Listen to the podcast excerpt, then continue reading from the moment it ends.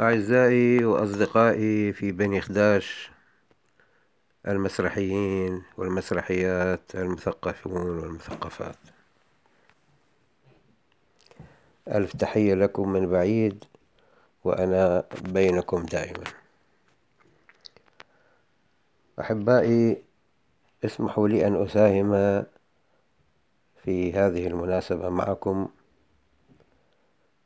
ومناسبة يوم المسرح العالمي بهذه الكلمة البسيطة المقتضبة ولكني أراها مهمة فيما يخص الخروج من مأزقنا جميعا مأزق الوضع المسرحي تحت ظل هذه الجائحة العالمية.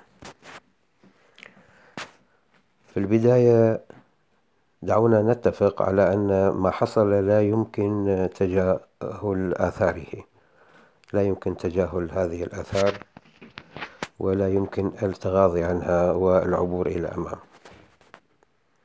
وإن الحجة في انتظار العودة إلى الحياة كما سبق واستئناف الأنشطة كما سبق هي حجة غير مدروسة. لأنه لا تأكيدات لحد الآن على أننا سنعود في وقت محدد ولا تأكيدات على أننا سنعود إلى سالف عهدنا وكأن عاما من الكورونا لم يحدث. في هذا المضمار أرى من واجب كل رجل مسرح أو سيدة مسرح أن يفكر ويبتكر حلولا لأجل الخروج من عنق الزجاجة. هذه الحلول أنا أرى أنها يجب أن تكون واقعية وليست حلول مستوردة من أماكن أخرى كأن يكون الحل فيه اجتراح وسائل بث معتمدة وقوية أو أجهزة متطورة وما إلى ذلك. فلربما لا يمتلك أغلبنا هذه الإمكانات. إذا بالمتاح وبالإمكانات الممكنة البسيطة دعونا نفكر فيما يلي. أولا من حيث التأليف المسرحي على المؤلف من الآن فصاعدا.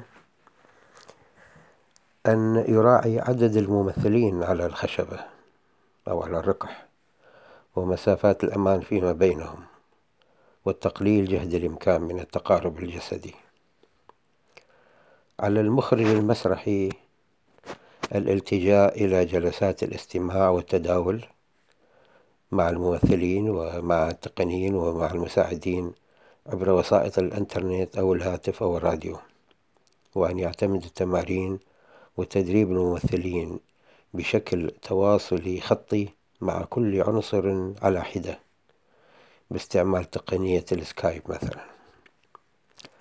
على الممثل من جهته أن يفكر في سلامته الصحية ويدرس جيدا وضعه على خشبة المسرح والمسافات التي ستفصله عن باقي الممثلين والحركات التي سيؤديها وتأثير ذلك على رفاقه على الخشبة.